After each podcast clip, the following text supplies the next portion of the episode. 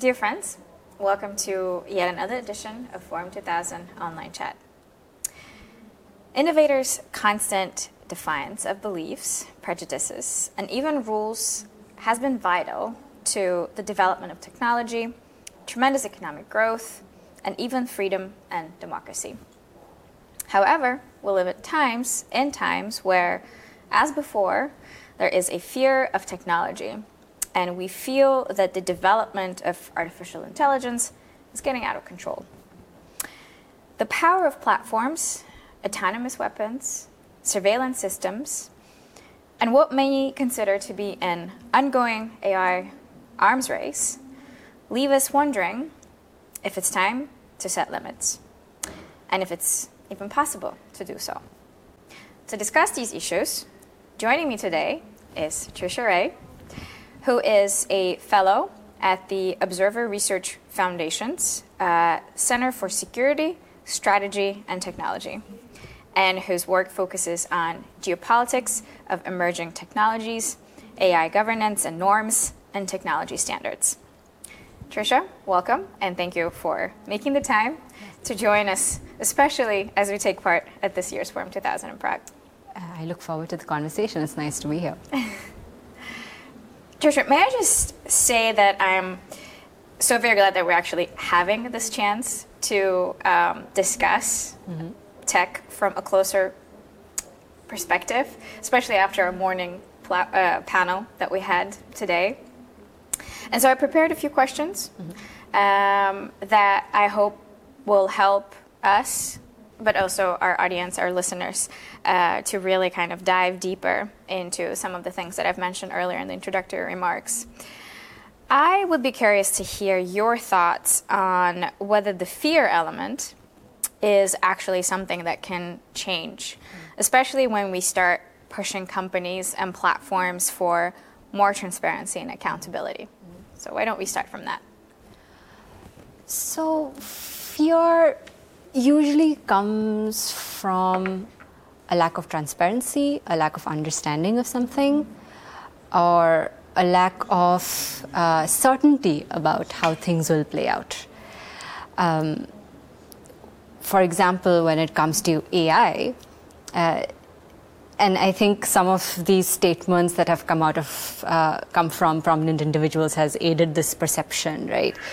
Uh, Putin said that uh, the nation that leads AI will rule the world. Um, I've been guilty of using that quote in some of my papers as well.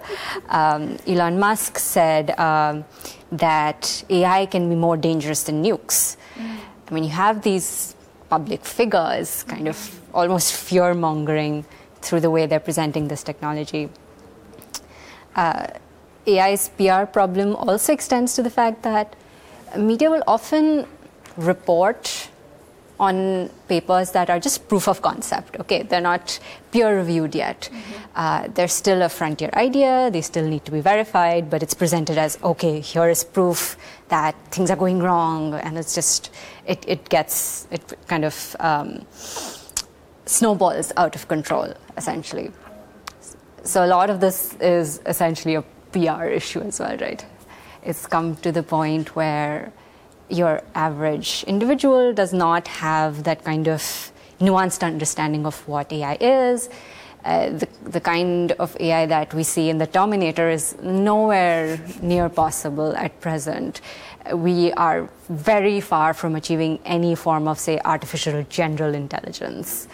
So, all of that, I think, needs to be it's, it's a responsibility that we as individuals, uh, have to add that nuance in how we think about and talk about these issues. Absolutely, and especially when you think of not only how leaders or certain individuals play on the grand concept of things like AI, but also how users, citizens in general, when they come in close contact with, say, technological tools, um, there is this sense of am I using this correctly? Or mm. am I uh, going to be um, perhaps punished for using a specific platform or specific tool? There is also the sense of user based fear that I find um, also kind of gets neglected in the conversations around uh, how this whole tech platform company uh, view on, on, on the concept of fear. And I think I don't, we're not doing enough to address that kind of users uh, based fear that perhaps is generated as a result of uh, as a result of these existing uh, mm. realities, I suppose. Mm. I think what plays into it is the fact that uh, once you once you fall into a social media or a YouTube rabbit hole, uh, you kind of reinforce what may have been just glancing fears. You'll find plenty of content that caters to, say, uh, a view that you've started developing about tech. Um, and I think that also goes back to some of the content regulation issues we were talking about this morning, right? Uh, the difference between content that brings awareness to some issue but is still taken down because it addresses the issue, but then content that is actually dangerous and fear mongering continues to stay up. So it's it's yeah, it's it's complicated. It's a vicious circle. I feel mm-hmm. like. Uh, I guess that's a good sort of segue to my next question, which is on surveillance. Mm-hmm.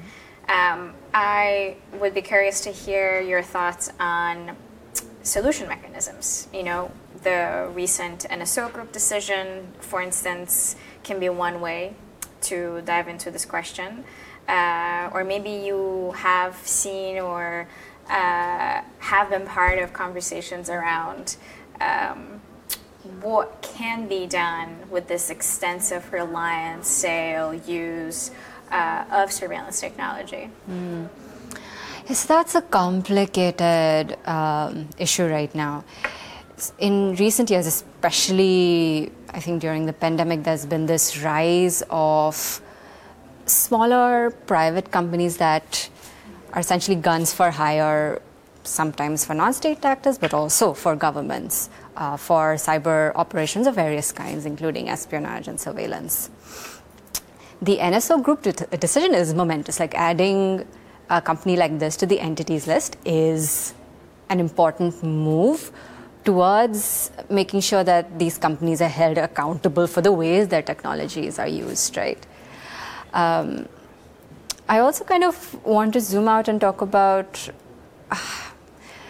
This is a, a little abstract, but power in the world we live in stems from control, from the ability to keep secrets. So, national security is based on governments knowing more than ordinary citizens do. Uh, company secrets, like uh, it's, it's, there's always an element of asymmetry in the way we operate, right? Uh, and therefore, privacy is all the more valuable.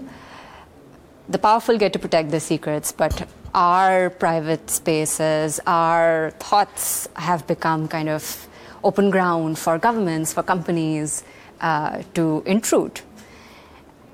And again, going back to the conversation we were having this morning, uh, this is the value equals control concept underlies the current iteration of the internet, which is Web 2.0. Mm-hmm.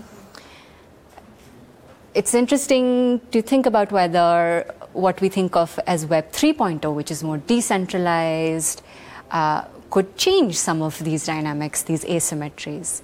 Still theoretical, but it'll be interesting to see if that ends up actually being better for us overall. I'm really glad that you brought up the topic of um, decentralized web because this is something that I keep hearing in conversations with technologists, with uh, people who work in the digital security field, people who are really tired of um, dealing with a platform not being accountable to their users. So I think really this may be the um, next point of conversation for years to come because mm-hmm. the idea of creating something that is user generated, uh, which kind of goes back to like how the web World Wide Web was created, right? Like in the beginning, the whole idea was to create this user-generated Yes. uh, platform or network that will bring users together. And yep, here we are, years, decades later, uh, complaining and having a really hard time finding solutions to our problems. So I appreciate you uh, bringing up the decentralized web, and I really hope that in perhaps next conversation that we have in a few years, we will have something more feasible to talk about and, and, and talk about and, and, and show that this indeed is the solution or you know can be a solution. I'm going to uh, move to the final question, and that's uh, going back to the artificial intelligence. Um, this to me is an area that I find developers and companies most secretive about. Uh, we talked about the fear angle, but also the way it is being developed and put out there for use. Uh, whether it's a matter of competition or lack of understanding of the human rights and freedoms impact uh, more broadly. Um, can we even consider the idea of having ethical AI? Hmm. Or are we going to have AI driven by various ideologies leading to yet a completely new field, world of challenges? Hmm. Yeah, so AI, like I think any technology, is is in many ways a mirror of those who create it. So whether or not you intend for your beliefs to be encoded in what you're building, it's just such a part of who you are that it does become a part of the things you build, and algorithms included. Uh, in a more practical sense, we've seen that in this famous example of the Amazon hiring algorithm, right? Which it's not like the people who coded it intended for it to discriminate against certain people, but uh, Amazon's history of hiring favored men over women.